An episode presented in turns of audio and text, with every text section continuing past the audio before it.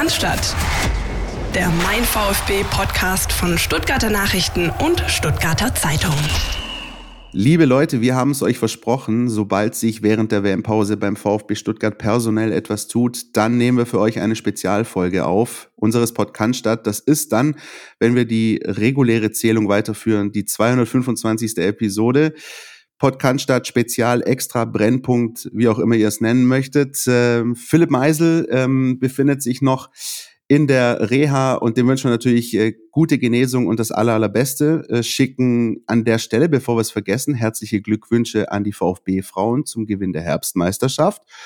Und ich freue mich, äh, dass ich keine Selbstgespräche hier führen muss, sondern unseren Sportchef bei uns zu Gast habe, Dirk Freis. Grüß dich. Hallo Christian, endlich ähm, mal keine Selbstgespräche machst du ja ansonsten gern zu Hause, musst du jetzt hier nicht machen. Ich freue mich, dabei zu sein. Hallo. Ich freue mich auch und äh, ich habe mir mal sagen lassen, ähm, es ist nicht schlimm, wenn man äh, daheim mit seinen Blumen spricht. Problematisch wird es erst, wenn sie die antworten. Insofern ähm, können wir hier, glaube ich, das Beste draus machen. Ähm, Dirk, wir haben einiges zu besprechen und ähm, die Hardfacts vielleicht einfach mal vorangestellt. Ähm, jeder VfB-Fan und ich denke, jeder, der diesen Podcast regelmäßig hört, wird das mitbekommen haben, was passiert ist. Wechsel auf äh, diversen Positionen. Sportdirektorposition, wenn man so möchte, äh, ausgewechselt. Sven Mislintat eingewechselt, Fabian Wohlgemuth. Trainerposition ausgewechselt, Michael Wimmer eingewechselt, Bruno Labbadia. Und ähm, wir haben uns überlegt, wir gehen das einfach genau so auch anhand der Person durch und würden das alles äh, jeweils einordnen. Das nämlich, was der VfB Stuttgart äh, per Mail rumgeschickt hat als Pressemeldung und auch veröffentlicht hat auf seiner Homepage. Und deswegen gehen wir in diese vier Blöcke rein, sprechen genau über diese vier Personen in der Reihenfolge und haben als erstes den Block zum Abschied von Sven Mislintat. Der VfB Stuttgart und Sportdirektor Sven Mislintat haben beschlossen, getrennte Wege zu gehen. Dies ist das Ergebnis mehrtägiger Gespräche zwischen Vorstand und Sven Mislintat sowie dem Aufsichtsrat des VfB. Ein aus Sicht des VfB absolut marktgerechtes Angebot zur Vertragsverlängerung hat Sven Mislintat abgelehnt. Er wird den VfB nach dreieinhalbjähriger Tätigkeit zum dreißigsten elften zweitausendzweiundzwanzig verlassen. Sein bis Juni zweitausenddreiundzwanzig laufender Vertrag wird einvernehmlich aufgelöst. Alex Wehrle, VfB-Vorstandsvorsitzender: Sven hat sich entschieden, unser Vertragsangebot nicht anzunehmen. Das bedauern wir. Die Verhandlungen jetzt zu beenden, ist eine gemeinsame Entscheidung aller Verantwortlichen. Sie ändert aber nichts an unserer gegenseitigen Wertschätzung. Sven Mislintat war dreieinhalb Jahre Teil unseres Teams und hat sich immer geradlinig und leidenschaftlich für den VfB eingesetzt. Für seine geleistete Arbeit gelten ihm unser Dank und Respekt. Sven Mislintat wird in Stuttgart und beim VfB immer ein gern gesehener Gast sein. Sven Mislintat: Wir haben in unseren Gesprächen keinen gemeinsamen Nenner für eine Fortsetzung meiner Tätigkeit beim VfB gefunden. Ich bedauere das sehr, weil mir der VfB in den vergangenen Jahren zu einer echten Herzensangelegenheit geworden ist und ich gerne weiter meinen Teil zu einer positiven Entwicklung dieses großen Vereins beigetragen hätte. Ich werde die Zeit in Stuttgart nie vergessen. Emotionale Höhepunkte wie der Aufstieg oder der Last-Minute-Sieg am letzten Spieltag der vergangenen Saison bleiben für immer. Ich danke allen, die mich auf meinem Weg begleitet und unterstützt haben und wünsche der Mannschaft und den großartigen Fans nur das Beste. Klaus Vogt, Aufsichtsratsvorsitzender der VfB Stuttgart achtzehnhundertdreiundneunzig A G: Der Aufsichtsrat wurde vom Vorstand darüber informiert, dass Sven Mislintat das Vertragsangebot des VfB nicht angenommen hat. Wir unterstützen die daraus folgende gemeinsame Konsequenz, getrennte Wege zu gehen. Für das große Engagement, mit dem Sven Mislintat für den VfB gearbeitet und ihn vertreten hat, sind wir ihm sehr dankbar. Wir wünschen ihm privat wie beruflich alles Gute für die Zukunft. Bis zum Trainingsstart am zwölften Dezember wird der VfB die nötigen Personalentscheidungen treffen, um mit einem starken Team in die zweite Saisonhälfte zu gehen. So, das also für euch einfach auch nochmal zur akustischen Einordnung, ähm, die Art und Weise, das Wording, wie man so schön sagt, wie der VfB die Trennung von Sven Mislintat äh, kommuniziert hat. Dirk, am Ende, ich glaube, so ehrlich muss man sein, war das nicht überraschend. Ähm, viele haben es schon ähm, vermutet, dass das so kommen würde. Das hat sich in den vergangenen Wochen, Monaten abgezeichnet, oder täusche ich mich da? Nee, das hat sich tatsächlich abgezeichnet, da war es keine Überraschung. Ähm, wir sind tatsächlich trotzdem überrascht worden, wenn wir gerade beim Essen saßen. Ähm, aber waren natürlich vorbereitet, so inhaltlich. Ähm, letzten Endes tatsächlich keine große Überraschung mehr, zu sehr ähm, klang in den letzten Wochen ja schon durch, dass irgendwie die Chemie da doch nicht so stimmt, wie sie stimmen müsste, damit Sportvorstand, und es ist ja Alexander Wehrle neben seinem Amt als Vorstandsvorsitzender der VfB A G auch, also dass Sportvorstand und Sportdirektor da wirklich auf einer Wellenlänge funken und die Bereitschaft äh, da ist, das dann äh, in einen Vertrag zu gießen, äh, der dann die nächsten zwei oder drei Jahre nochmal hält. Es gab ja ein Angebot, ähm, aber ja, das hat der Sven Mislintat ja dann nicht angenommen und auch das war irgendwie schon abzusehen, dass es genau diese Nummer wird, dass es ein Angebot gibt, er dann am Ende sagt, nee, das ist nicht das, was ich mir vorstelle und dann eben auch keine riesengroßen ähm, Versuche mehr unternommen werden, Anstrengungen mehr unternommen werden, da nochmal nachzuarbeiten, sondern dass das einfach dann für beide Seiten irgendwie das Signal ist, nee, komm, dann gehen wir eben getrennte Wege. Beide Seiten ist, glaube ich, genau das richtige Stichwort. Denn wenn man einfach ganz neutral, auch aus unternehmerischer Sicht, ähm, daran geht, dann kann man sich natürlich beide Fragen völlig zurecht stellen. Also zum einen aus Misslintats Perspektive, wieso soll ich einen Vertrag unterschreiben, der sozusagen ein Rückschritt ist im Vergleich zu dem, was ich habe? Und aus VfB-Sicht, ähm, wieso soll ich einen äh, Vertrag mit meinem Sportdirektor so fortführen, der offenbar in der Bundesliga so seinesgleichen gesucht hat, äh, auch was vor allem die Kompetenzen angeht. Äh, du hast gerade angesprochen, du hast es auch erwartet, dass es genau so laufen würde in der Kommunikation, also neues Vertragsangebot, das wurde abgelehnt und dann äh, trennt man sich mehr oder minder einvernehmlich.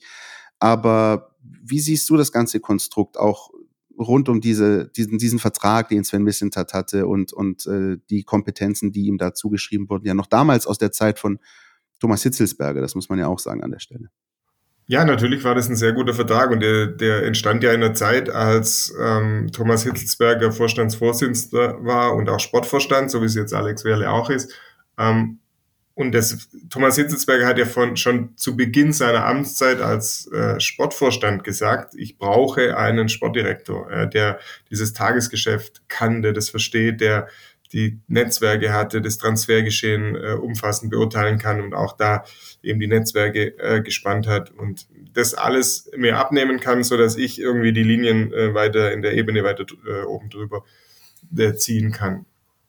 Und den hatte gehabt in Sven Mislintat, den haben sie verpflichtet, ja damals noch mit äh, Wolfgang Dietrich zusammen und nachdem sich die Arbeit gut eingelassen hat, ähm, und auch da schon so ein bisschen sichtbar war, okay, das Sven Mislintat hat vielleicht auch das Zeug dazu, ähm, anderswo äh, tätig sein zu können.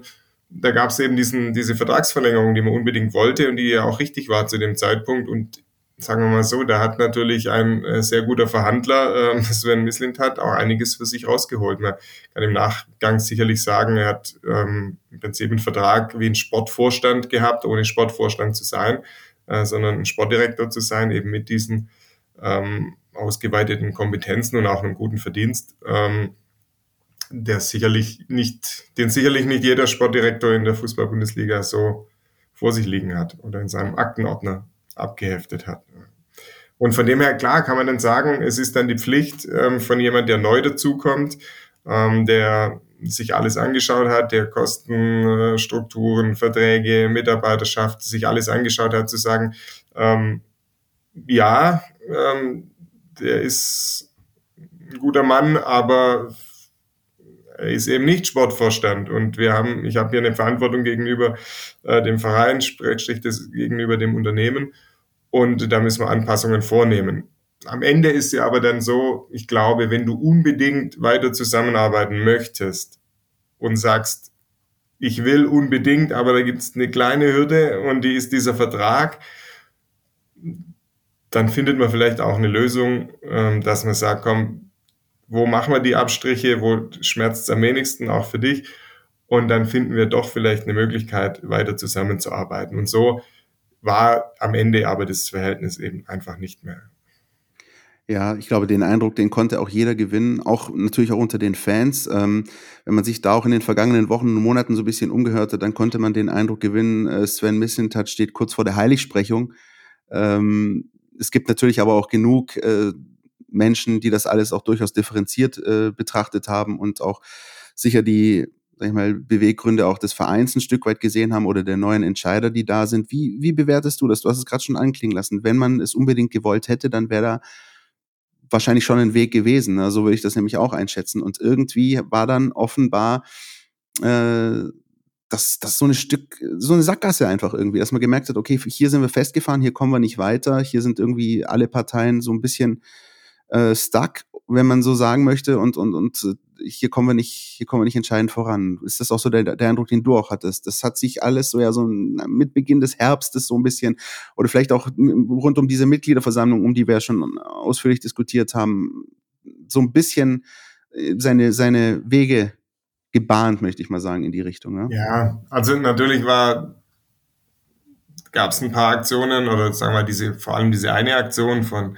Alex Wehrle mit dem, mit der Einstellung der Berater und äh, Christian Gentner als Leiter Lizenzspieler, wo Sven Mislintat ja zumindest spät äh, informiert worden ist, ähm, war das natürlich auch so eine kleine Demonstration ähm, gegenüber Sven Mislintat. Schau mal, ähm, diese Allmacht im sportlichen Bereich, die wollen wir nach und nach irgendwie aufbrechen. Und jetzt ist ja für jedem selbst überlassen, ja, ob er sagt, diese Allmacht oder diese sehr weiten, weit ausgedehnten Kompetenzen waren jetzt schlecht für den VfB oder waren sie sogar gut für den VfB. Ähm, Sven Mislintat hat er immer betont, trotzdem natürlich in einem Team die Entscheidungen zu treffen. Das Team war aber natürlich sehr klein und, und von ihm ge- ausgewählt. Ja, also das äh, muss man schon auch sagen. Aber natürlich war diese, diese Sache war ein Punkt. Dann die, das war so ein erstes Zeichen. Hier geht's eben so nicht weiter, wie es äh, bisher war. Und da gab es sicherlich ein paar andere kleine Signale weiterhin. Ähm, dann diese immer wieder verschobenen Gespräche. Also, ja, du hast schon richtig gesagt, Sackgasse ist, glaube ich, das Richtige, wo sie sich auch mit ihren eigenen öffentlichen, da sind ja schon auch wieder beide beteiligt, ja, mit ihren eigenen öffentlichen Aussagen wieder so ein bisschen reinmanövriert haben, dann irgendwann kommunizieren sie, sie hätten sich darauf verständigt, die Vertragsgespräche zu einem späteren Zeitpunkt zu führen. Dann kommt Sven Mislintat ums Eck und sagt, also vor dem Köln-Spiel wäre ein geeigneter Zeitpunkt gewesen. Also das passt dann auch wieder nicht so richtig zusammen. Also ja, also da haben sie sich dann irgendwie beide gemeinsam so ein bisschen in diese von dir erwähnte Sackgasse manövriert und sind da auch nicht mehr rausgekommen. Deshalb glaube ich am Ende, selbst wenn man sich irgendwie geeinigt hätte, wäre es ein Burgfrieden gewesen und du hättest jederzeit wieder damit rechnen müssen, dass bei den kleinsten Ungereimtheiten doch wieder ein großer äh, Streit daraus wird. Und das, das sage ich mal, ähm, wäre natürlich auch nicht. Bei allem Bedauern, dass die Person, die Figur, der Sportdirektor Sven Mislintat jetzt nicht mehr da ist, ähm, so einen Zustand kannst du dir natürlich auch nicht erlauben, ja, dass du quasi auf der sehenden Auges äh, dich gemeinsam auf eine Bombe setzt, die jederzeit platzen könnte äh, oder hochgehen könnte.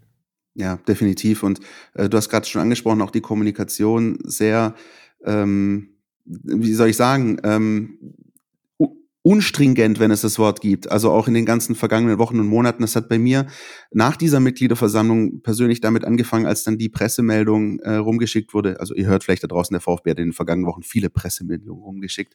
Aber diese Pressemeldung, als es dann darum ging, ähm, dass sich Wehrle, Mislintat und Co. ausgesprochen hätten und man dann mh, zu dem Schluss gekommen ist, ähm, ja, äh, Sven Mislintat hätte da eingebunden werden sollen. Äh, das ist uns jetzt auch klar, das tut uns leid, aber das ist ausgeräumt. Also das war für mich einfach so ein so ein bisschen ein Stück weit Captain Obvious, wo ich gedacht habe, na klar, natürlich ist das so.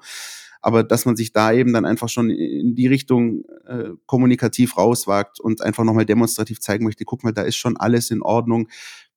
Dann klingeln bei mir halt alle Alarmglocken und mir sagt halt etwas, naja, da ist ja wohl etwas dann nicht in Ordnung, wenn ich mich dazu bemüßigt sehe, das dann in der Form entsprechend zu kommunizieren. Also auch all das in den vergangenen Wochen und Monaten, ich glaube, da sind wir uns einig, Dirk, von vielen Seiten, eigentlich von allen Seiten beim VfB war so semi-optimal gelöst kommunikativ, oder? Ja, absolut. Ähm, fand ich auch. Das war überhaupt nicht gut gelöst. Ja, du hättest einfach früher äh, klar Stellung beziehen können. Und das, sie, sie taten ja immer so, als hätten sie klar Stellung bezogen. Ja, wir, wir haben es doch gesagt und wir haben doch gesagt jetzt im November und wir haben doch gesagt nach der ähm, Transferperiode und wir haben doch gesagt ähm, nach dem letzten Spieltag. Ja, dann war aber der letzte Spieltag, dann geht's erstmal in die U S A. Äh, ähm, irgendwann hieß es mal, ja, da haben wir ja genug Zeit äh, zu reden in den U S A. Äh, dann irgendwann heißt es, ja, aber Alex Wehrle wird übrigens gar nicht mit wegen der D F L-Mitgliederversammlung.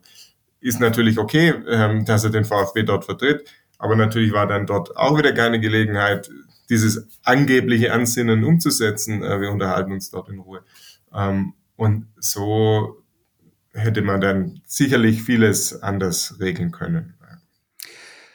Wenn wir einen Strich drunter ziehen unter die Ära Mislintat beim VfB, was bleibt für dich übrig und ähm, wo siehst du ihn denn vielleicht als nächstes in den kommenden Monaten und Jahren? Also was für mich bleibt, und, und das ist auch, das ist der Teil, wo ich wirklich sage, das, deshalb bedauere ich es auch, ähm, dass er jetzt nicht mehr da ist, ist dieser, dieser Bereich, dass der VfB es mit ihm, aber auch natürlich damals mit Thomas Hitzlsperger als Ausgangspunkt, dann mit Sven Mislintat, dann natürlich auch mit Pellegrino Matarazzo. Aber ich finde, da musst du ja immer damit rechnen, dass du mal einen Trainer wechseln musst, entweder weil er woanders hin will und geht oder weil du eben aus sportlichen Gründen anders entscheiden musst. Aber der VfB hatte es geschafft, so ein bisschen anders daherzukommen als vor allem in den, den vielen Jahren oder in diesen, jetzt sprechen wir nachher noch über Labbadia, ich sag mal, von Labbadia eins bis so, zu diesem Abstiegs, diesen zwei Abstiegsjahren, ja, da, ähm, da konnte man jetzt einen Kontrast herstellen, ja, in diesen letzten dreieinhalb Jahren. Und da waren natürlich die handelnden Personen mitentscheidend. Ja. Da war, natürlich spielt eine Rolle, hast du den Aufstieg geschafft, natürlich spielt eine Rolle, konntest du in dem ersten Jahr ordentlich begeisternden Fußball spielen. Natürlich geht's drum, spielst du mit Jüngeren oder Abgehalfterten und so.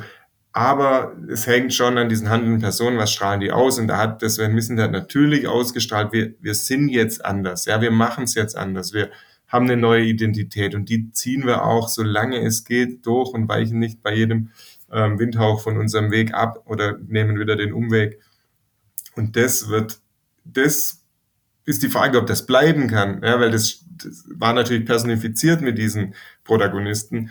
Ähm, deshalb bleibt es auf jeden Fall mal hängen. Ja, der VfB hat, auch wenn er nicht den sportlichen Höhenflug angesetzt hat, zumindest sich eine Identität glaubhaft verpasst, Dinge anders anzugehen. Ja, die alle Dinge, die ja auch nachweislich nicht zum Erfolg geführt haben, die man davor ausprobiert hat, mal wirklich über Bord zu werfen und zu sagen, komm, lass uns einen anderen Weg versuchen. Man kann am Ende sagen, in Summe stand Ende November zweitausenddreiundzwanzig hat er nicht zum Riesenerfolg geführt, weil der VfB sechzehnter ist ja, und in akuter Abstiegsgefahr schwebt. Aber ich glaube, viele sagen, also lieber schweben wir so in Abstiegsgefahr wie nach dem alten Muster. Und das ist jetzt auch nicht die Lösung, weil der Verein soll sich ja auch sportlich wieder nach vorne entwickeln. Aber es war einfach ein bisschen anders. Ja, und das hat dem Verein extrem gut getan, finde ich. Den Eindruck hatte ich auch. Das hat auch ähm, großen Spaß gemacht. Ich fand natürlich auch rückblickend auch das äh, lange und dann auch in meinen Augen äh, zu der Zeit auch richtige Festhalten an Pellegrino Matarazzo äh, sehr außergewöhnlich, vor allem für VfB-Verhältnisse sehr außergewöhnlich.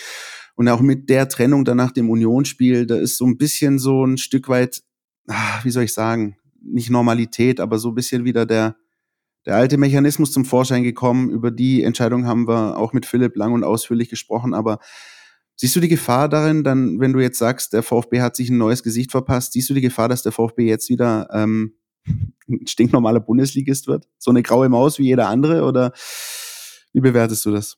Also, wir kommen nachher noch zu Bruno Labbadia und dieser Entscheidung.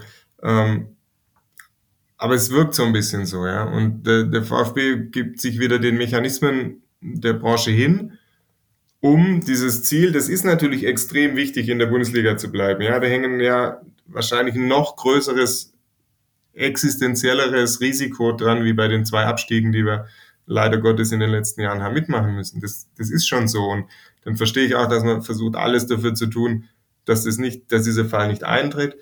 Auf der anderen Seite ist es schon so, dass es so wirkt, als ob man eben doch wieder ein bisschen gewöhnlicherer Verein wird und sich äh, in, in, in Mechanismen betätigt, die eben ja gang und gäbe sind. Aber da würde ich die, das würde ich gar nicht an der ähm, Freistellung von Pellegrino Matarazzo festmachen, weil kann ich für mich sagen, ich glaube, da war schon der Zeitpunkt gekommen, äh, wo man gesehen hat, bei allem Wunsch nach Kontinuität, das funktioniert im Moment, zu diesem Moment nicht mehr.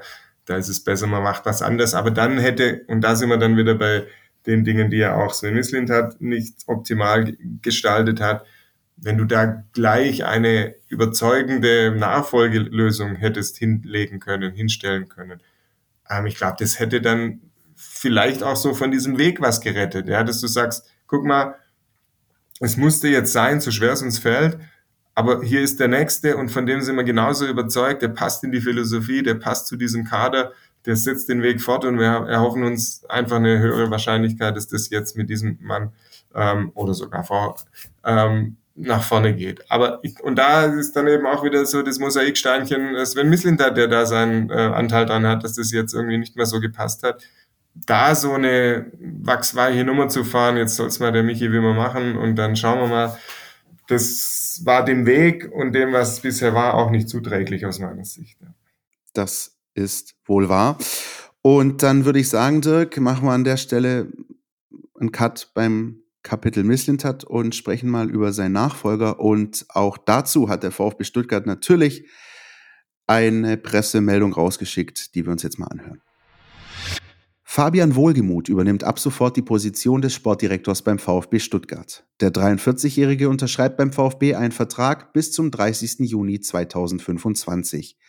Alexander Wehrle, Vorstandsvorsitzender des VfB: Mit der Neubesetzung auf der Position des Sportdirektors wollen wir sowohl einen neuen Impuls als auch ein Zeichen für Kontinuität auf unserem Weg setzen. Fabian Wohlgemuth passt perfekt in unser Profil. Er hat zuletzt in Paderborn bewiesen, dass er auch mit überschaubaren Mitteln einen werthaltigen Kader zusammenstellen kann, der offensiven, leidenschaftlichen Fußball spielt. Zudem bringt er große Erfahrung im Nachwuchsbereich mit. Fabian Wohlgemuth stößt zu unserem eingespielten, kompetenten Team um Markus Rüth und Thomas Krücken, das im gesamten VfB großes Vertrauen genießt und ab Januar um Christian Gentner ergänzt wird. In dieser Konstellation ist das operative Zentrum unseres Clubs, der Sport, hervorragend aufgestellt. Fabian Wohlgemuth: Der VfB hat in der deutschen Fußballgeschichte sportliche Maßstäbe gesetzt. Er ist ein lebendiger Verein mit einer großartigen Fankultur, einer spannenden Mannschaft und unglaublichem Potenzial. Zugleich ist klar, dass die sportlichen und auch wirtschaftlichen Aufgaben beim VfB unseren Teamgeist herausfordern werden. Ich glaube daran, dass Dinge dann besonders gut funktionieren, wenn sie im Team geboren und auch gemeinschaftlich bearbeitet werden. Die Gespräche mit Alexander Wehrle und anderen VfB-Verantwortlichen haben mich absolut davon überzeugt, dass hier genau so gedacht und gehandelt wird. Ich bin voller Vorfreude, gemeinsam mit allen beim VfB an einer erfolgreichen Zukunft zu arbeiten. Fabian Wohlgemuth wurde neunzehnhundertneunundsiebzig in Berlin geboren. Der studierte Betriebswirt arbeitete als Trainer und Scout in der Jugend des Hamburger S V und leitete sieben Jahre das Nachwuchsleistungszentrum des VfL Wolfsburg. Von dort wechselte er zweitausendachtzehn als Geschäftsführer Sport zu Holstein Kiel. Seit Mai zweitausendzwanzig war er Geschäftsführer Sport des S C Paderborn null sieben. Fabian Wohlgemuth ist Inhaber der Trainer A-Lizenz. Fabian Wohlgemuth heißt der neue Sportdirektor des VfB Stuttgart. Also Dirk, ähm, offene Frage, habe ich mir mal sagen lassen, ist, ist ganz wichtig. Was wissen wir über ihn? Ich könnte jetzt mehr über die Bäckerei Wohlgemuth äh, sagen, bei der ich früher als äh, Kind und Jugendlicher äh, Brezeln und äh, Brötchen und so weiter eingekauft. Das ist sozusagen das, äh, das Pendant zum Schultheiß bei mir. Ja. Ja, genau. Nein, im Ernst. Ähm, natürlich haben wir uns auch informiert und haben gelesen mit Kollegen, ähm, zuletzt der dann aus Paderborn gesprochen, aus Wolfsburg gesprochen, wo er auch tätig war. Ähm, Deshalb ist ein bisschen was zusammengekommen und es entspricht natürlich schon dem, was der VfB auch kommuniziert hat, dass da eben einer kommt, ähm, der die Jugendarbeit kennt, ja, den, die, die Wichtigkeit der, der Nachwuchsarbeit kennt, der aus seiner, vor allem aus seiner Zeit beim VfL Wolfsburg, der dann den Schritt gemacht hat in verantwortliche Positionen für einen Zweitliga, also für einen Profikader bei Holstein Kiel und dann beim S C Paderborn und der dort natürlich auch ähm, diese Herausforderungen, die der VfB jetzt auf einer Ebene weiter oben zu meistern hat, schon damit zu tun hatte, eben ähm, mit vergleichsweise geringen Mitteln ähm, eine gute Mannschaft hinzustellen einerseits, dann aber auch Spieler zu dort zu einzubauen und zu entwickeln, die dann auch ihren Marktwert, Marktwert steigern. Ist ja ein Beispiel, Chris Führich ist ja so jemand, den der VfB dann ja für zwei Millionen damals vom S C Paderborn geholt hat, was für die Paderborner, wenn man es sich so hört, anhört, ähm, doch auch eine gute Summe war, ja, für jemanden wie den Chris Führich. Ähm, so, und, und darum geht's in letzten Endes äh, ein Step weiter oben beim VfB auch, und das war ja auch der Weg zuletzt, ja, ähm, Spieler entwickeln, Spieler, Spielerwerte steigern, aber eben parallel dazu einen sportlichen Erfolg ähm, auch auch hinbekommen. Und das ist jetzt die, die Herausforderung, die es da eben gilt, zu meistern für ihn. Fabian Wohlgemuth, S C Paderborn. Also ich persönlich äh, finde es, oder halte den S C Paderborn für einen der spannendsten äh, Projekte aus der zweiten Liga. Da ist immer Spektakel geboten. Äh, ich glaube, auch das ist etwas, was durchaus äh, Hoffnung bereiten kann. Also f- zumindest in meinen Augen steht der S C Paderborn für offensiven Fußball, für viele Tore, schon seit Jahren. Ähm, einmal knapp äh, schon vor einigen Jahren äh, Vierter gewesen hinter Union Berlin, die sich dann äh, blöderweise gegen den VfB in der Relegation durchgesetzt haben, aufgestiegen sind. Das war so das letzte Mal, dass der S C Paderborn richtig nah dran war. Aber jetzt auch wieder konstant, einen super Start hingelegt. Am Ende vor der Winterpause sind sie ein bisschen eingebrochen, so ergebnistechnisch. Aber ähm, tatsächlich, wenn ich schon, und ich mache das nicht oft, ähm, zuletzt die zweite Liga schaue, dann ist der S C Paderborn vielleicht neben dem ersten F C Kaiserslautern so das Team, was mir am meisten Spaß macht. Also da hat man es einfach auch verstanden, und ich glaube, das ist vielleicht so das, was am ehesten zu der Situation beim VfB passt. Da hat man es verstanden, aus verhältnismäßig sehr wenigen Möglichkeiten, finanziellen Möglichkeiten, einen offensiv starken, spielstarken, talentierten Kader zusammenzustellen, oder? Ich glaube, so kann man das zusammenfassen. Ja, so wirkt es zumindest im im Blick auf die zweite Liga.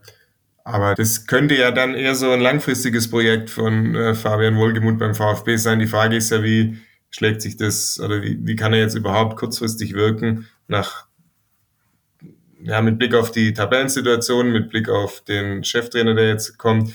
Ähm, da muss man schon mal abwarten. Und die, das klingt ja alles gut, offensiver Spielstil, junge Leute, Werteentwicklung. Ja, jetzt hat sich der VfB aber natürlich irgendwie dafür entschieden, jetzt die Prioritäten natürlich wieder ganz klar die nächsten sechs Monate das Thema äh, Nichtabstieg zu widmen, und ob das dann, wie das gepaart werden kann und ob du dann danach, wenn das hoffentlich klappt, ähm, danach sagen kannst, so, und, und jetzt stehen diese Dinge wieder äh, sofort im Fokus und glaubhaft im Fokus. Das ist jetzt halt diese spannende Spannende Sache für die nächsten Monate. Andere spannende Sache ist, wie sich ein Fabian Wohlgemuth in diesem Wehrle-Labbadia-Sandwich äh, behaupten kann. Ja, also auf der einen Seite Alexander Wehrle, der jetzt schon auch bewiesen hat, dass er mh, selbstbewusst diese, diese Rolle, die er hat, logischerweise interpretiert, der sich Semi Khedira geholt hat als Berater, der sich intensiv mit dem VfB auseinandersetzt. Um, und da Meinungen abgibt, der Philipp Lahm noch äh, mit an Bord hat. Um, auf der anderen Seite dann Bruno Labbadia, der ist jetzt auch kein Pellegrino Matarazzo, der seine erste Station in der Bundesliga hat und von Fabian Wohlgemuth geführt werden will, so ein Stück weit, sondern der hat natürlich absolut eigene Vorstellungen, sehr, sehr klare Vorstellungen.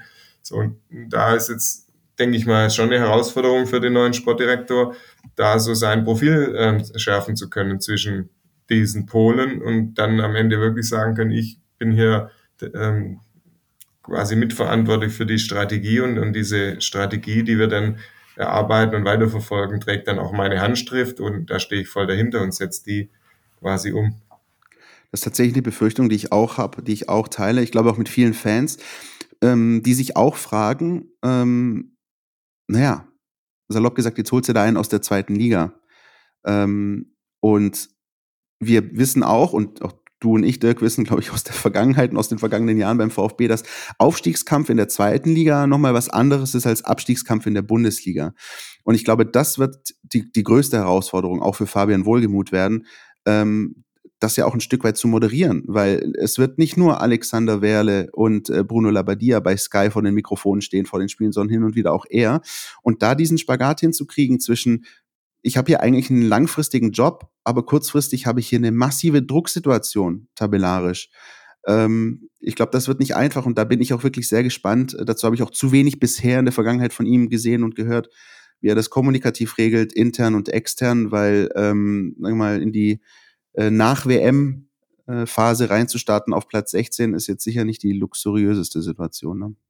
Nö, das ist ähm, absolut eine Herausforderung. Aber ich glaube wirklich, in diesem Zusammenspiel, also das kann ja, das kann ja ein Vorteil sein, dass du sagst, ich habe jetzt einen Bruno Labbadia als Trainer, dem brauche ich nicht sagen, was er machen muss im Kampf gegen den Abstieg. Ob man das jetzt gut findet oder nicht, dass er zurück ist, aber der hat in dieser Situation maximale Erfahrung und wird auch sagen, okay, komm, lass mich machen, ähm, ich weiß, was zu tun ist. Ja, ich wir tauschen uns aus, aber ich brauche jetzt nicht äh, dreimal die Woche einen Ratschlag, wie wir es angehen.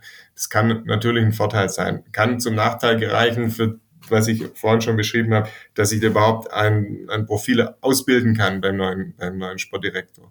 Und dass er da wirklich ja sein, sein Standing da entwickeln kann. Und dann auch im Sommer, wenn es dann vielleicht noch wichtiger wird, wenn es mit Blick auf die Transferperioden, ähm, da würde ich auch eher sagen, wird er wahrscheinlich erst im kommenden Sommer dann einer Transferperiode, einer Kaderplanung so seinen Stempel richtig aufdrücken können, wird dann nach seinem Gusto entschieden, ja, nach seinen Vorstellungen, oder dominieren dann eben doch wieder die anderen Einflüsse, wenn äh, vom, vom Trainer oder dann auch vom Sportvorstand Alex Wehrle.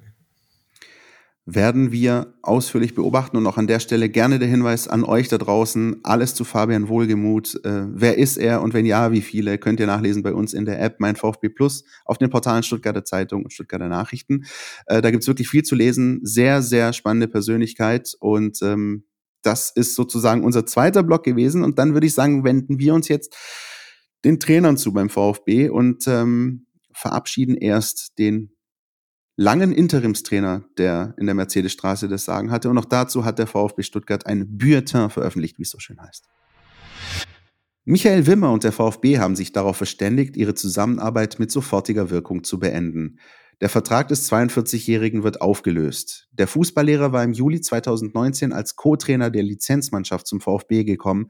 Im Oktober zweitausendzweiundzwanzig übernahm Michael Wimmer die Mannschaft als verantwortlicher Trainer und betreute das Team in sechs Bundesliga-Partien und einem D F B-Pokalspiel. Alexander Wehrle, Vorstandsvorsitzender des VfB. Michael Wimmer hat einen sehr guten Job gemacht und mit der Mannschaft die enorm wichtigen Heimspiele im Herbst gewonnen. Wir sind ihm für seine Arbeit und seine Verbundenheit zum VfB in den vergangenen dreieinhalb Jahren sehr dankbar und hätten ihn aufgrund seiner fachlichen und persönlichen Qualitäten gerne im Verein gehalten. Zugleich ist es absolut verständlich, wenn er jetzt anderswo die Chance auf eine Cheftrainerposition sucht. Dafür wünschen wir ihm viel Erfolg und alles Gute. Michael Wimmer: Ich habe sehr gerne für den VfB gearbeitet, zunächst als Co-Trainer und in den vergangenen Wochen als verantwortlicher Trainer der Profimannschaft. Für mich ist jetzt der Moment gekommen, den nächsten Schritt zu gehen und eine neue Herausforderung anzunehmen. Es waren ereignis- und lehrreiche Jahre beim VfB, nach denen ich mich nun bereit fühle, dauerhaft als Cheftrainer zu arbeiten. Ich danke den Verantwortlichen des VfB für das Vertrauen, das mir entgegengebracht wurde, und für die Möglichkeit, mich hier als Trainer zu entwickeln. Ebenso danke ich meinen Kollegen aus dem Trainerteam und der Mannschaft für die gemeinsame Zeit. Ich wünsche dem VfB und seinen großartigen Fans alles Gute für die Zukunft. Ja, Dirk, Michael Wimmer, der fast schon ewige Interimstrainer, ist äh, nicht mehr beim VfB Stuttgart. Natürlich hat das auch mit der Verpflichtung von Bruno Labbadia zu tun, über die wir dann in unserem letzten äh, Blog sprechen möchten. Aber ähm, wie würdest du die Phase rund um Michael Wimmer rückblickend betrachten? Er hat punktetechnisch, glaube ich, geliefert, vor allem natürlich in den Heimspielen. Er hat das geholt, was notwendig war, um sich einigermaßen tabellarisch über Wasser zu halten. Ja, man muss auch sagen, die dramatischen Siege hier gegen äh, Hertha und gegen Augsburg, die waren wirklich auf der allerletzten Rille. Ohne die wärst du auf dem Abstiegsplatz, aber die hat er geholt, und ich glaube, insofern hat er seinen Job gemacht. Aber dass es eine langfristige Lösung werden würde, ich glaube, da sind wir uns einig, außer du siehst es anders. Ähm, das war eher nicht so der Fall. Also, es ist auf jeden Fall extrem viel wert, was er geschafft hat, auch wenn da bittere Pleiten wie, die, wie das null zu fünf ähm, in Dortmund dabei waren. Aber es ist extrem viel wert, dass er diese Siege geholt hat, ähm, weil du es ganz richtig beschrieben hast. Ja. Ohne diese hätte man eine Ausgangssituation, die wahrscheinlich noch schwieriger wäre, wie bei der ersten Amtszeit von Bruno Labbadia. Damals stand der VfB mit zwölf Punkten nach siebzehn Spielen da. Und das hätte jetzt ja auch wieder in die Richtung gehen können. Wir haben zwar erst fünfzehn Spiele, aber wenn du da dann irgendwie mit zehn Punkten, elf Punkten dastehst ähm, oder noch weniger, das wäre schon eine mega Hypothek. Jetzt bist du irgendwie so, ähm, ja, dass du den Anschluss nach vorne hast. Also nach vorne meine ich natürlich das untere Mittelfeld. Ähm, du meinst nicht die internationalen genau, Plätze, ja, da sind wir uns schon einig. Die meine ich noch nicht, nee. Ähm, Da hast du den Anschluss, es braucht im Prinzip, natürlich brauchst du viele Punkte, brauchst eine Serie, aber dann kannst du, wenn es gelingt, auch relativ zügig mal wieder ähm, ins gesicherte Mittelfeld rutschen. Somit, auch wenn die Punktausbeute Ausbeute im Jahr zweitausendzweiundzwanzig und auch in der Saison zweiundzwanzig dreiundzwanzig bisher überschaubar ist, ähm, hast du jetzt zumindest eine Ausgangsposition, mit der sich vernünftig arbeiten lässt. Das ist auf jeden Fall ein Verdienst von ihm. Er hat, glaube ich, wieder ein bisschen Feuer entfacht in der Truppe, hat ein bisschen Leidenschaft da reingebracht. Technisch, taktisch, ergebnistechnisch, haben wir schon gesagt, war nicht alles optimal, aber da ist schon wieder ein bisschen was entfacht worden, was dann Basis war, dass diese Last-Minute-Siege auch noch errungen werden konnten. Der Verein hat es ins Achtelfinale ähm, geschafft, des D F B-Pokals ist auch nochmal was wert, da geht es ja dann nächstes Jahr auch gleich weiter. Ähm, also in alles in allem hat er tatsächlich so seine Mission erfüllt, aber vielleicht auch nicht so sehr, dass man sagen hätte können, das ist, ist der, der Mann für die Zukunft. Ich habe das ja mit äh, Philipp vor der W M-Pause besprochen. Ähm, ich finde auch, dass er da seinen Job absolut gemacht hat und, und genau das, wofür er da installiert wurde in den vergangenen Wochen.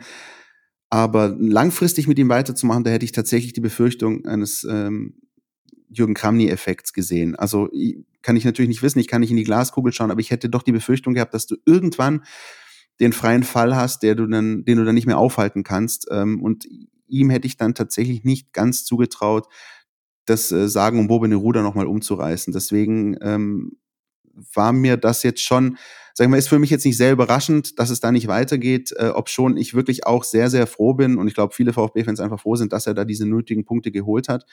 Ähm, viel anders auf dem Platz hat natürlich nicht stattgefunden, das war aber auch nicht zu erwarten. Ich glaube, es ging in erster Linie einfach auch Sven Mislintat und Alex Wehrle und allen Entscheidern und Fans und Spielern darum, einfach irgendwie diesen Anschluss zu halten, gerade wenn man sich eben angeschaut hat, dass auch noch der VfL Bochum und der F C Schalke null vier auch noch fleißig gepunktet haben vor der Pause, das war einfach elementar wichtig. Ähm, ich wünsche ihm von ganzem Herzen, dass er, dass er seinen Weg macht. Er will ja unbedingt, das äh, sagt er wirklich ganz, ganz laut und selbstbewusst, äh, einen Cheftrainerposten haben. Traust du ihm das zu in naher Zukunft? Also ich, ich traue ihm das zu, und das aber vielleicht gar nicht mal so direkt zu sagen jetzt bei einem der achtzehn Bundesligisten. Ja, das, ich glaube, das kann er jetzt auch nicht als Ziel ausgeben, weil er jetzt ähm, diese Erfahrung gemacht hat. Ähm, er wird vielleicht in der zweiten Liga auftauchen, vielleicht auch mal in der dritten Liga, aber ihm geht es darum, als Cheftrainer zu arbeiten. Er hat den Fußballlehrer gemacht, das hat er damals zu uns auch mal gesagt, den macht man, ist wie mit dem Führerschein, wenn man den macht, dann will man Auto fahren ähm, und nicht nur im im Simulator fahren. Von dem her ähm, hat er Bock, ähm, mal die Chefrolle jetzt weiter auszufüllen mit einer eigenen Mannschaft. Ich glaube nicht, dass das dann in der Bundesliga als erstes passiert. Das wird in der zweiten Liga, jetzt ist das sogar beim F C Sankt Pauli schon im Gespräch, nachdem die einen Trainer suchen. Es kann in der dritten Liga sein. Es geht ihm, glaube ich, wirklich auch darum zu sagen, ich will diese Chefrolle, ich will das weitermachen, und da ist sollte man nicht damit rechnen, dass der jetzt beim nächsten Bundesligisten, der einen Trainer sucht, auftaucht, aber vielleicht äh, eine oder zwei Stufen drunter traue ich ihm das auf jeden Fall zu. Ich war ja ähm, kürzlich noch mit dem VfB da in Austin ähm, bei der P R-Tour, da gab es ja auch Trainings ähm, und ein Testspiel oder ein Freundschaftsspiel gegen den ersten F C Köln. Da hat man schon das gesehen, was die, was er auch Sven Mislintat äh, betont hat. Er, er kam echt richtig gut an bei der Mannschaft, und es hat schon gepasst. Und ich sehe es aber wie du, äh, zu sagen, das ist dann die Basis äh, für, und natürlich hat er einen Fußballlehrer, ist ein Fachmann, aber die Basis war jetzt erstmal, der kommt sehr gut an bei der Mannschaft, kann die motivieren, kann da dieses Feuer nochmal entfachen. Die hatten echt guten Spaß, und du konntest auch sehen, die Gruppe, wie sie da zusammen war, funktioniert. Ähm, ob das wirklich ausreicht als Basis, diesen wirklich extrem herausfordernden äh, nächsten sechs Monate zu meistern in dieser Rolle, hatte ich auch immer wieder Zweifel, aber er ist ein wirklich ein guter Typ. Ich war echt auch da in dieser Woche nochmal wirklich immer freundlich, und ähm, ja, also wirklich guter Typ, und da schließe ich mich den guten Wünschen an. Für mich war aber auch klar, dass wenn jetzt der VfB sich entscheidet, einen neuen Cheftrainer zu holen, dass das dann zu Ende geht. Ähm, du hättest ihn, glaube ich, wieder im zweiten Glied äh, haben können, wenn du gesagt hättest, äh, Michi macht das eine Spiel und dann haben wir einen Cheftrainer und du bist weiter dabei, dann wäre das eine Möglichkeit gewesen. Aber nach diesen sieben Spielen mit den Aussagen, er ist ein Kandidat, äh, du bist der Top-Kandidat, sagt er dann Mislintat, für die für die Cheftrainerrolle auf Dauer. Dann zu sagen, ähm, jetzt mach doch bitte wieder Co-Trainer, aber der Bruno bringt übrigens auch noch zwei mit, ähm, das war dann einfach nicht mehr möglich. Ich glaube, so können wir das ganz gut äh, abrunden an der Stelle und werden natürlich beobachten, wo es Michael Wimmer möglicherweise schon in naher Zukunft hinzieht.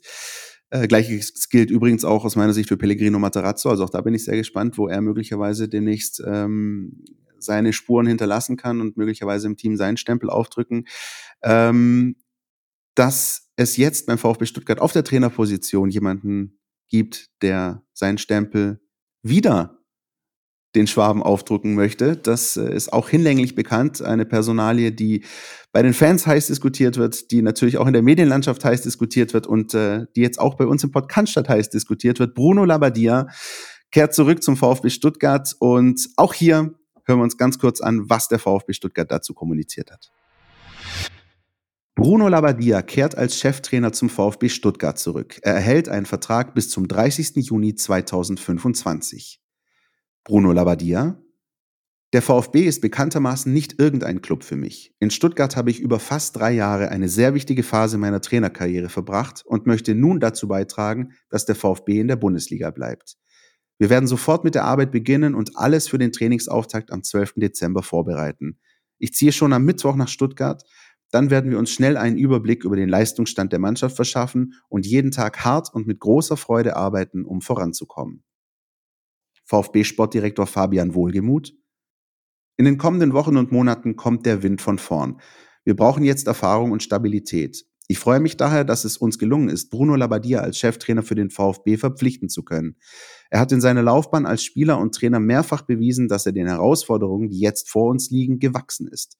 Ich kenne Bruno Labbadia als akribisch arbeitenden Fachmann, der seine Entscheidungen mit kühlem Kopf trifft.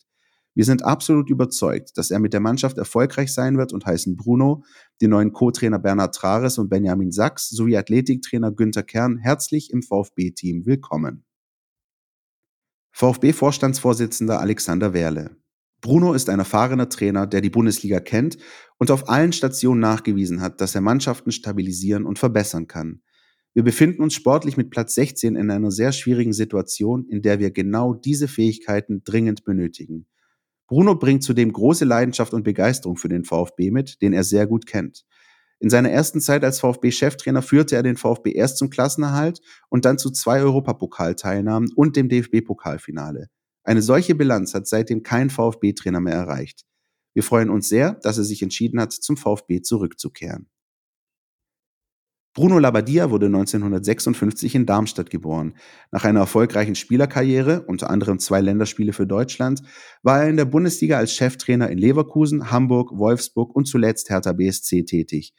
Von Dezember zweitausendzehn bis August zweitausenddreizehn trainierte der heute sechsundfünfzigjährige schon einmal den VfB Stuttgart. Bruno Labbadia wird mit der Mannschaft am zwölften Dezember das Training aufnehmen. Das VfB-Trainerteam wird mit Bernhard Trares und Benjamin Sachs als Co-Trainer sowie Athletiktrainer Günter Kern komplettiert. Dirk, als du in den vergangenen Tagen das erste Mal davon gehört hast, dass Bruno Labbadia beim VfB gehandelt wird, was hast du gedacht? Ähm, sagen wir so, ich hätte mir nicht vorstellen können, dass ähm, Bruno Labbadia nochmal beim VfB aufschlägt. Und das meine ich gar nicht abwertend äh, gegenüber dem Bruno Labbadia. Ich hätte es einfach erstmal nicht für möglich gehalten, aber es ist, ist trotzdem so gekommen. Ja, deshalb, da, auch wenn man schon länger dabei ist in dieser Branche, überrascht einen dann doch immer mal wieder was. Das ist echt so, ging mir genauso und ähm, äh, natürlich äh, gibt's die äh, obligatorischen äh, Witzchen auch in den sozialen Medien und äh, Reaktionen und das ist dann hin und wieder auch lustig, hin und wieder ist es auch ein bisschen weniger lustig. Ich glaube, das ist alles Geschmackssache. Ich für meinen Teil, ich kann das an der Stelle ganz offen sagen, ähm, finde es eine ganz spannende Lösung, auch weil ich finde, dass in den vergangenen zehn Jahren, du hast es vorher angesprochen, diese Phase Labbadia eins bis vielleicht heute oder rund um die Abstiege auch des VfB. Ich finde, es gibt in den vergangenen zehn Jahren beim VfB zwei Trainer, die aus meiner Sicht so ein bisschen unfinished business haben. Der eine ist Hannes Wolf, bei dem ich ähm, sehr spannend gefunden hätte, wenn er noch ein paar Wochen oder Monate weitergemacht hätte in der Bundesliga-Saison, als es dann zu Ende ging. Und der andere ist tatsächlich Bruno Labbadia. Mit dem Mann, und das muss man einfach sagen, das sind die Hardfacts, der VfB Stuttgart seine letzten glorreichen Zeiten hatte, wenn man so möchte, international gespielt, Pokalfinale erreicht. Und ich weiß noch ganz genau, ähm, es ging damals dann los in dieser Bundesliga-Saison, Fehlstart in der Liga mit zwei, drei Niederlagen meines Wissens. Euroleague-Playoffs im Stadion Kantrida beim H N K Rijeka. Da hat Bruno Labbadia das Hinspiel zwei eins verloren und der Gästeblock skandierte Bruno raus. Und ich stand in diesem Stadion und habe mir gedacht so, boah, echt? Ich weiß nicht. Ich weiß nicht, ob das jetzt so cool wäre, so schnell, so früh in der Saison so zu handeln. Und dann ist es dann wirklich sehr, sehr schnell gegangen. Und wenn wir uns daran erinnern, das war das Hinspiel in Rijeka. Im Rückspiel saß schon Thomas Schneider auf der VfB-Bank, konnte das Aus dann auch nicht verhindern. Aber Bruno war weg. Und ähm, irgendwie ist bei mir so ein bisschen ganz persönlich der Eindruck hängen geblieben, boah, also ich hätte wirklich bei aller Liebe Bruno Labbadia hier auch noch ein paar Wochen und Monate gesehen und bin mir nicht so sicher, ob das dann wirklich die schlechteste Lösung gewesen wäre. Ich weiß nicht, wie du es siehst.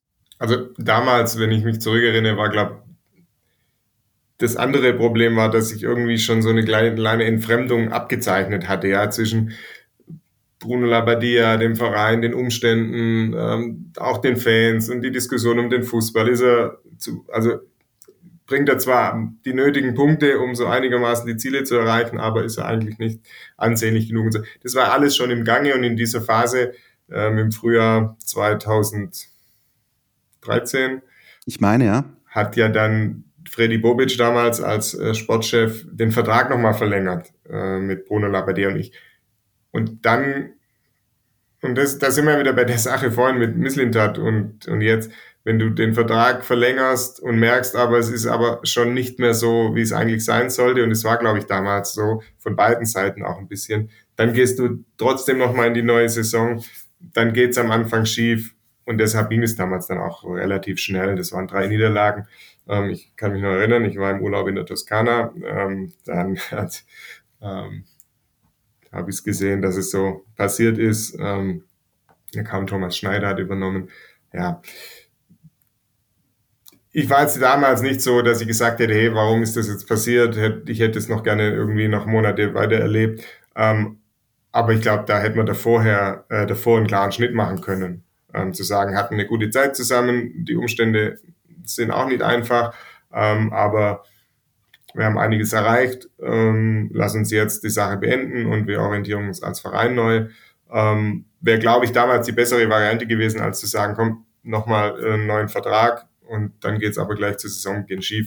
Dann war relativ klar, dass das dann auch zu Ende geht. Und da können wir so ein bisschen wieder den Bogen spannen zu dem, was wir vorher ausdiskutiert hatten, nämlich der VfB möglicherweise wieder auf dem Weg, äh, ein stinknormaler Bundesligist zu sein. Genau das war nämlich damals zwar erfolgreich, auch international unterwegs sogar noch und sogar im Pokalfinale, ich habe es gerade angesprochen, aber dann eben doch einfach den Mechanismen des Geschäfts unterworfen. Auch du hast angesprochen, Fredi Bobic äh, ging ja dann auch irgendwann zu Ende, Thomas Schneider ebenfalls. Und äh, das war alles immer so ein Up und Down, ähm, und auch da teilweise keine gute Stimmung auch rund um den Verein. Ich erinnere mich dran, ich glaube, es war ein Heimspiel gegen Eintracht Braunschweig, als dann äh, Fredi Bobic äh, mit den Fans sprechen musste und, und, und, und da du schon gemerkt hast, das ist gerade alles äh, nicht unkompliziert äh, am Neckar, aber... Das ist natürlich da auch aus einer ganz anderen Phase, muss man auch sehen. Ne? zweitausendsieben warst du noch deutscher Meister, dann hast du zwei Jahre Champions League gespielt, warst dann in der Europa League. Ähm, dann ging es ja so langsam bergab. Dann hattest du echt einen teuren Kader, hattest die Erfolge nicht mehr, warst nicht mehr in der Champions League, die sogenannte Champions League-Falle. Ja? Ähm, dann war tatsächlich war es ja so, dass ähm, der Fredi Bobic war ja da gezwungen, äh, Kosten zu reduzieren. Und das war ja genau diese Phase von Bruno Labbadia. Soll jetzt nichts entschuldigen. Also deshalb, sage jetzt nicht, deshalb waren manche Spiele so, wie sie waren. Ähm, aber das war schon diese Phase, wo du eben auch versucht hast, irgendwie sportlich noch Ansprüchen gerecht zu werden, die vielleicht schon schwierig zu erreichen waren, äh, mit einem noch teuren Kader, aber vielleicht qualitativ gar nicht mehr so hochwertigen Kader. Ähm, und das war da schon so eine Diskrepanz und, und so. Du kamst aus einer anderen Nummer wie jetzt, ja, jetzt kommst du, bist du immer noch, hast diese ganzen Jahre hinter dir, bist wieder finanziell angeschlagen, ja, und musst jetzt im Prinzip eigentlich aus auch wieder wenig oder weniger als damals eigentlich was, was Gutes machen, und deshalb sind die Voraussetzungen einerseits ein bisschen ähnlich, Tabellenstand und so weiter, die Aufgabe unbedingt drin zu bleiben, aber die, die Umstände so ein bisschen anders. Was macht eigentlich Federico Makeda, frage ich mich an der Stelle. Federico Makeda. Sachdienliche um, Hinweise gerne an info at mein VfB punkt de. Äh, das waren auch Transfers. Wow. Ähm, anyway, aber lass uns über die Gegenwart reden. Ähm, das ist, glaube ich, viel, viel wichtiger und das ist akut einfach auch wahnsinnig bedeutend, auch für die Fans da draußen. Ähm, unfinished Business hin, unfinished Business her. Bruno Labbadia ist Cheftrainer beim VfB, bringt auch ein eigenes Team mit. Ja? Ähm, und ähm, also auch da wieder sagen wir mal, Kostenstellen, die da aufgemacht werden, durchaus auch beim VfB. Also da geht man schon noch ein Stück weit finanziell auch ins Risiko. Ähm, aber wie bewertest du die ganze Situation jetzt mal rein sportlich, ähm, mit Blick auf Tabellenplatz sechzehn, mit Blick auf Bruno Labbadia, mit Blick auf ähm, die Nach-W M-Phase? Irgendwie ein anderes Wort fällt mir nicht ein. Ich, ja, ich will so sagen, wenn der VfB nicht aus dieser Phase käme, mit diesem Weg, den wir vorhin ja auch beschrieben haben, mit diesem, mit diesem bisschen anders sein, mit dieser angeht, anderen Herangehensweise, mit diesen Typen, die es eben hier gab.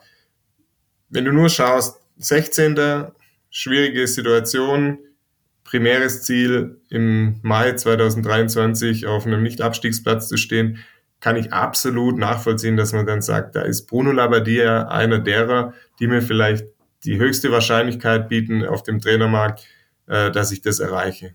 Ja, von dem her kann ich das einerseits nachvollziehen, dass man auf ihn kommt und dass man sagt, wir versuchen ihn hierher zu lotsen, ähm, weil er einfach bewiesen hat, dass er die Mannschaften dann schon so hinkriegen kann, dass sie dieses Ziel, dieses Minimalziel dann noch erreichen. Von dem her, und, und es ist ein großes Risiko, nochmal abzusteigen. Ich habe es vorhin schon mal kurz erwähnt, wahrscheinlich wirtschaftlich sogar noch höher als zweitausendsechzehn, als zweitausendneunzehn. Jetzt hast du nämlich die drei, ja mittlerweile fast drei Jahre Corona äh, noch hinter dir mit den ganzen Einnahmeverlusten. Du hast den Stadionumbau parallel zu stemmen. Äh, du weißt nicht, was äh, mit Daimler als Hauptsponsor, also Mercedes-Bank als Hauptsponsor passiert. Und wenn jetzt in diese Phase noch ein Abstieg käme mit Mindereinnahmen oder Umsatzeinbußen von vierzig Millionen, was man ja so ungefähr von den letzten Malen äh, beziffern kann, da fällst du schon extrem weit zurück. Ja, also vielleicht weiter und dann vielleicht so, dass du nicht mehr direkt zurückkommst, wie es die letzten zwei Male gelungen ist. Deshalb verstehe ich den Reflex, den Impuls zu sagen, absolutes ähm, absolutes Hauptziel, dem, dem vieles, vieles untergeordnet werden muss. Die, die Gefahr ist die gleiche, also die jetzt droht oder die mit Blick auf den Abstieg droht. Und trotzdem hat man sich eben schon gewünscht, dass das Ganze so ein bisschen innovativer, ein bisschen moderner daherkommt, wie jetzt Bruno Labbadia kommt mit Bernhard Trares und Günter Kern. Ja, das hat natürlich irgendwie so ein bisschen Oldschool-Charakter. Deshalb empfinden das ja auch sehr, sehr viele Fans als äh, Zeitmaschine, leider rückwärts, äh, ins Jahr zweitausendzehn. Kann ich komplett nachvollziehen, auch diesen Impuls, muss ich sagen. Ähm, ich bin da ehrlich gesagt auch ein bisschen zwiegespalten. Ich ähm, bin genau wie du ziemlich überzeugt. Ich will sagen, irgendwie, das, das wird mir in Monaten um die Ohren fliegen, ich weiß es, aber ich bin eigentlich ehrlich gesagt sehr entspannt und bin ziemlich überzeugt davon, dass der VfB mit Bruno Labbadia in den nächsten Spielen ähm, die nötigen Punkte holen wird, um ein nicht so dramatisches Saisonfinale zu erleben wie letztes Jahr. Du könntest ja jetzt den VfB-Fans zurufen, jetzt entspannt euch doch mal. Genau, das wollte ich ja gerade sagen, ja. Äh, entspannt euch doch mal. Also ich, irgendwie bin ich entspannt, ja, wie gesagt, wahrscheinlich kriege ich das um die Ohren, aber nehme ich in Kauf. Ähm, reden wir im April nochmal drüber. Ähm, jetzt sage ich mal kurz bis mittelfristig. Ja, sehe ich so. Womit ich mich ein bisschen schwer tue, und ich weiß nicht, wie es dir da geht, ist die Vertragslaufzeit. Weil die ja wiederum suggeriert, zwanzig fünfundzwanzig, da wollen wir viel, da wollen wir lang, da wollen wir ja wirklich eine Ära aufbauen. Und ob der VfB und Bruno Labbadia dazu bereit sind, eine Ära einzuleiten, das wiederum weiß ich nicht. Also, wenn man sich genau anschaut, wie die Stationen gelaufen sind, die Bruno Labbadia in seiner Trainerkarriere äh, durchschritten hat, war das natürlich oft so zuletzt, dass es eben in prekären Phasen äh, ging. Es war aber oft nicht so, dass es dann nach einem halben Jahr irgendwie schon die ersten Anzeichen von äh, Abnutzungserscheinungen gab. Also es gab schon oft ein, ein gutes zweites oder ein ordentliches zweites Jahr, ähm, natürlich oft in den letzten Jahren auch so, dass man sagt, ich habe jetzt nie gesehen, dass er über drei, vier Jahre irgendwo dann die Entwicklungsarbeit macht. Aber es ist jetzt auch nicht so, dass man sagt, okay, eigentlich ist er nach einem halben Jahr verbrannt und dann geht nichts mehr. Von dem her ähm, traue ich dann, sollte die Mission gelingen und sollte man sich dann wirklich auch so ein bisschen die Vorstellungen übereinander gelegt haben und sich auf einen Weg und einen glaubhaften Weg und hinter dem dann alle stehen, eine Strategie zur Fortentwicklung, ähm, wenn man das hinbekommt, dass es dann auch ein, nach einem ersten halben, guten halben Jahr oder zumindest mit dem Erreichen des Minimalziels halben Jahr dann ein, ein ordentliches zweites Jahr geben kann, dann dann bist du ja schon in die Richtung, wie so ein Vertrag eben läuft. Äh, Andererseits glaube ich auch, dass es schlicht und ergreifend so ist, dass Bruno Labbadia, auch wenn er jetzt zuletzt ohne Job war, natürlich sich schon auch ein Standing erworben hat in der Branche, ähm, so ein bisschen die Bedingungen auch diktieren zu können. Ja, vielleicht, dann hast du vielleicht am Gehalt Abstriche machen müssen, weil er dabei Hertha sicherlich ähm, deutlich über dem lag, was er jetzt beim VfB hat. Dafür gab es eben ein, ein, ein Jahr noch Vertragslaufzeit auch. Also das sind jetzt nur Mutmaßungen von mir, aber da musst du ja irgendwo geben und nehmen, äh, wenn du sagst, ich will den unbedingt, ja, und der sagt, okay, ihr seid in Not, ihr wollt mich, so, dann was habt ihr zu bieten? Und dann gab es vielleicht eben nicht drei Millionen Gehalt, aber dafür gab es vielleicht den Vertrag bis zwanzig fünfundzwanzig. Also äh, es ist natürlich ein Risiko, aber das Risiko, das man dann sieht, impliziert ja, dass man sagt, nach, spätestens nach anderthalb Jahren ist da vorbei. Da geht der nimmer, ja, aber vielleicht geht's ja, geht's ja doch. Ich will, will auf jeden Fall auch hier mal sagen, die Chance hat er natürlich verdient, dass man ihm auch zutraut, ähm, den VfB in der Liga zu halten und dann vielleicht noch die Entwicklung draufzusetzen. Ich glaube, ja, da sprichst du vielen aus dem Herzen. Und ähm, was sich viele Fans, denke ich, auch einfach wünschen würden, ist, so banal es klingt, aber dass der VfB es einfach schafft, äh, nochmal jetzt die Klasse zu halten, das ist klar, aber danach vielleicht einfach mal so eine stinknormale Saison zu spielen.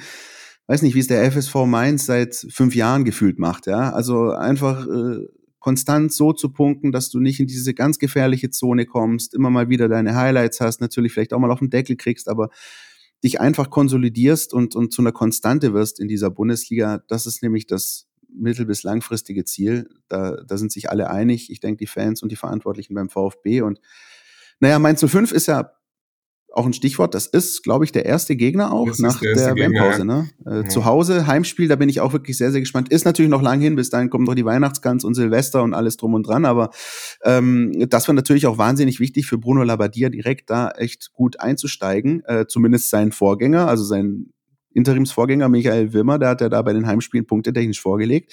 Da solltest du dann zu Hause gegen Mainz und dann geht's nach Hoffenheim ähm, zum, zum Hinrundenabschluss. Da solltest du schon, sag ich mal, auch was holen, damit du direkt nicht in diese, in diese kritische Zone kommst, auch was natürlich die Rezeption bei den Fans angeht. Also ja, auf jeden Fall. Also wie immer in solchen Situationen kommt ja auf, kommt dem Start in so ein Unternehmen enorm viel Bedeutung bei.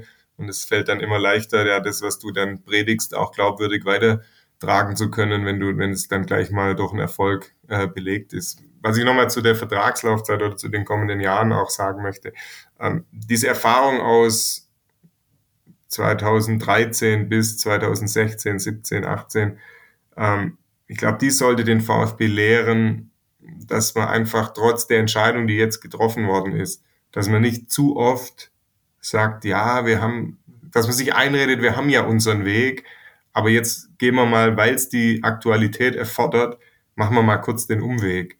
Ja. Und dann kommen wir aber ganz sicher wieder auf unseren Weg zurück. Das haben wir, hatten sie sich nämlich da jahrelang eingeredet. Ja. Aber eigentlich haben wir ja unseren Weg, junge Spieler, bla bla bla, aber jetzt sind wir halt gerade fünfzehn, dann müssen wir mal kurz mit Hüb Stevens den Umweg nehmen. Dann kam das nächste, jetzt verfolgen wir unseren Weg, aber wieder weiter. Ah, dumm, wir brauchen den Hüb äh, nochmal kurz.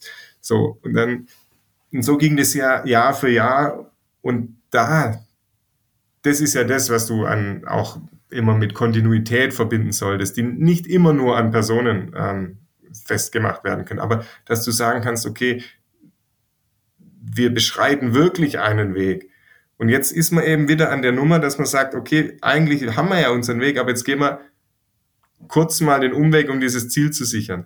Das darf sich jetzt aber eben nicht wiederholen, wieder im Jahresrhythmus, weil dann hast du keinen Weg mehr. Ja, dann holst du Trainer um Trainer mit eigenen Philosophien, der wieder sagt, ich brauche aber noch den Spieler und den Spieler. So, du, da, das ist, glaube ich, noch, in, also das ist dann im Nachgang, sollte es dann geklappt haben, mit Bruno Labbadia im halben Jahr ähm, den, den Klassenverbleib zu sichern. Das wäre die, dann die allerwichtigste Komponente, glaube ich, in, in der Entwicklung des VfB, dass eben diese turnusmäßige Neuausrichtung nicht stattfindet. Das ist vor allem wichtig mit Blick auf die sportliche Entwicklung, aber auch mit Blick auf die finanzielle Entwicklung. Du hast es ja vorher angesprochen. Ne? Also der, der Abstieg jetzt wäre schwer bis gar nicht zu verkraften für den VfB Stuttgart. Und ähm, da willst du natürlich auch nicht noch etliche Gehälter weiterzahlen, Abfindungen auszahlen und und weiter. Auch das sp- spielt ja alles mit rein in die ganze Geschichte. Ja, natürlich. Also das ist ja die, die Konstanz, Kontinuität bringt dir ja auf vielen Ebenen was. Ja, die bringt dir vielleicht die Möglichkeit, dass du dich sportlich Stück für Stück in kleinen Schritten nach vorne entwickelst, bringt dir solide Finanzen, die natürlich auch nicht exorbitant steigen auch plötzlich, aber die mal eine Basis bilden. Du, es ist ja so, der, der VfB leidet ja auch immer noch in den Fernsehgeldern. Unter jedem Platz, den er schlechter abschneidet in der Bundesliga-Saison, auch wenn die Gewichtung sich ein bisschen verschoben hat. Es ist eben immer noch äh, mitentscheidend, auf welchem Platz du die letzten fünf Jahre in der Bundesliga gestanden hast. Und da machen halt zwei, drei Plätze doch auch wieder heutzutage eine siebenstelligen Summen aus. Und deshalb ist es ja auch so wichtig, dass du dich Stück für Stück nach vorne entwickelst, um dann auch wieder finanziell solider dazustehen. Und deshalb glaube ich schon, ist das die größte Gefahr, die jetzt vielleicht von diesem, von diesem Schritt ausgeht, dass das wieder in so eine Phase rein, eine jahrelange Phase rein manövrierst, wo du sagst, wir reagieren immer auf den, auf die aktuell geltende Situation mit einer neuen Ausrichtung, mit der Ausrede, ja, wir müssen jetzt halt mal kurz ähm, die Abfahrt bei der A acht auf die U sieben nehmen und biegen dann drei Ausfahrten später wieder ein und denken, jetzt können wir wieder so weitermachen. Da ist wirklich eine Gefahr geboten.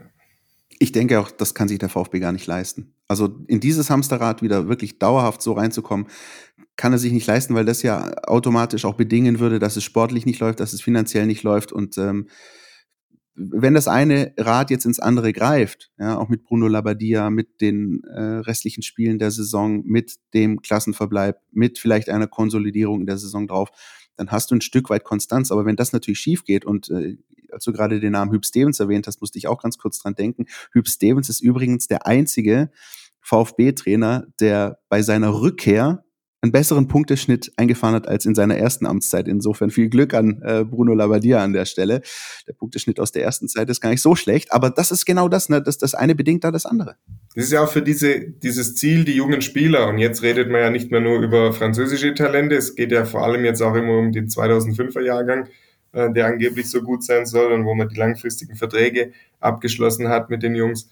Da geht's ja auch drum, wenn du jetzt permanent wieder in diese Abstiegskampfspirale steckst, dann wirst du die nicht so entwickeln können, wie du es machen solltest. Das haben doch, das letzte Beispiel ist ja Timo Werner, der in diesen Wirren des steten Abstiegskampfes mit, äh, war glaube dann drei Jahre Profi und hatte, hatte elf Trainer oder, also überspitzt formuliert, ja, wo ständig was anderes von ihm verlangt wurde.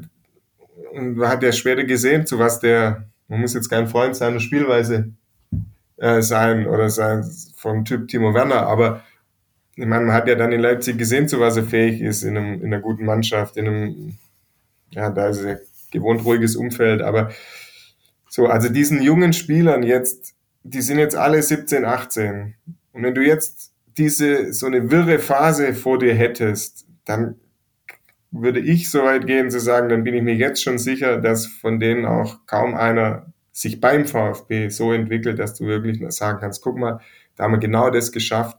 Wir haben die in eine, in eine stabile Mannschaft, konnte man nach und nach diese jungen Spieler einbauen und jetzt drei, vier, fünf Jahre später sind sie, sind sie Stammkräfte oder Leistungsträger oder zumindest fester Bestandteil des Profikaders. Völlig richtig, weil auch da ist es natürlich was ganz anderes, ob du beispielsweise, wir haben ja regelmäßig immer unser N L Z-Newsflash, ob du mit deinen Nachwuchsmannschaften möglicherweise um Pokalsiege oder deutsche Meisterschaften spielst, also oben, wo es darum geht, was zu holen und plötzlich dann ähm, in die Profis geschmissen wirst und einfach diesen Existenzkampf, Abstiegskampf hast, das habe ich vorher schon erwähnt, das ist was ganz anderes, nicht nur sportlich, sondern auch mental ist das was, das sind einfach Welten, ob du um etwas, um, um einen Erfolg spielst oder ob du spielst, damit eben das, ähm, das Desaster, das Sportliche nicht passiert. Und ähm, der Bereich ist an sich schon ein anderer, aber wenn du da halt dann eben sozusagen nicht diesen positiven Druck hast, wir können was gewinnen, sondern diesen negativen, gegen diesen negativen Druck anspielen musst, wir dürfen hier nicht verlieren, dann ist das was ganz anderes. Und Timo Werner auch ein sehr gutes Beispiel an der Stelle. Ich finde, er hat es dann in seiner Karriere dann auch noch sehr, sehr passabel gelöst, aber was da alles auf ihn eingeprasselt ist, also ich denke dran an die vergebene Chance gegen Hannover, die ja dann damals äh, mehr oder weniger so der Knackpunkt war, oder das Küsschenverbot äh, von Alexander Zorniger, wo auch dann Dinge wirklich auf seinem Rücken ausgetragen wurden in so jungen Jahren, boah, muss man nicht nochmal haben hier. Ja. Meistens ist ja dann auch schwierig, in solchen Phasen wirklich dauerhaft einen Kader zu haben, der funktioniert, der dann so einen jungen Spieler auch fördert, ja, in der Kabine, der, der Hilfestellung gibt. Das war ja damals auch das Problem, ja, da, da kommst du ja auch in Phasen rein, wo jeder dann sich selbst der Nächste ist und das darf einfach alles nicht passieren. Ja. Deshalb ist das jetzt, die Entscheidung ist gefallen, ähm, jetzt gilt es wirklich, vieles dem Ziel unterzuordnen, nicht nochmal abzusteigen und dann muss aber alles das gegeben sein, was wir jetzt auch wieder besprochen haben, ja, dass man sagt, es gibt eine Strategie, es gibt einen Weg, die Jungen äh, müssen eingebaut werden, so sie denn die Qualität äh, dann auch nachlief, äh, nachweisen ähm, und dann muss es wirklich in kleinen Schritten äh, stabiler werden und ja, eine Verlässlichkeit als Bundesliga-Mitglied sollte dann irgendwie schon wieder erreicht werden können am Standort Stuttgart. Das werden wir beobachten. Vielleicht in den nächsten zweihundertfünfundzwanzig PodCannstatt-Folgen ähm, werden wir natürlich alles für euch im Blick behalten, auch dann, äh, wenn die W M-Pause endgültig rum ist, uns für den VfB wieder in die Vorbereitung geht im Dezember, ins Trainingslager nach Marbella dann im Januar. Ähm, könnt ihr alles bei uns nachlesen, äh, seid da auf dem Laufenden über die MeinVfB Plus App auf unseren Portalen und ähm, dann würde ich sagen, äh, Dirk, bleibt uns an der Stelle nichts anderes übrig, außer den beiden Neuen beim VfB, nicht nur den beiden, sondern auch dem gesamten Trainerteam, aber um Fabian Wohlgemuth und Bruno Labbadia alles Gute zu wünschen und mir bleibt nichts anderes übrig, Dirk, außer mich bei dir zu bedanken, dass du dir die Zeit genommen hast und dir einen guten Appetit jetzt zu wünschen. Dankeschön. Der Kollege stand schon hier am Fenster ja, und hat Signale mit der imaginären Gabel ähm, gesendet, aber nee. Ähm, danke dir, hat äh, wieder Spaß gemacht, ja, und am kommenden Montag geht's los, die Mission Bruno zwei, ähm, startet, zwölften Dezember. Wir schauen gespannt drauf und verfolgen natürlich alles und halten euch auf dem Laufenden. So werden wir es tun. Wünschen euch weiterhin äh, alles Gute und eine schöne Adventszeit. Bis demnächst. PodCannstatt. Der MeinVfB-Podcast von Stuttgarter Nachrichten und Stuttgarter Zeitung.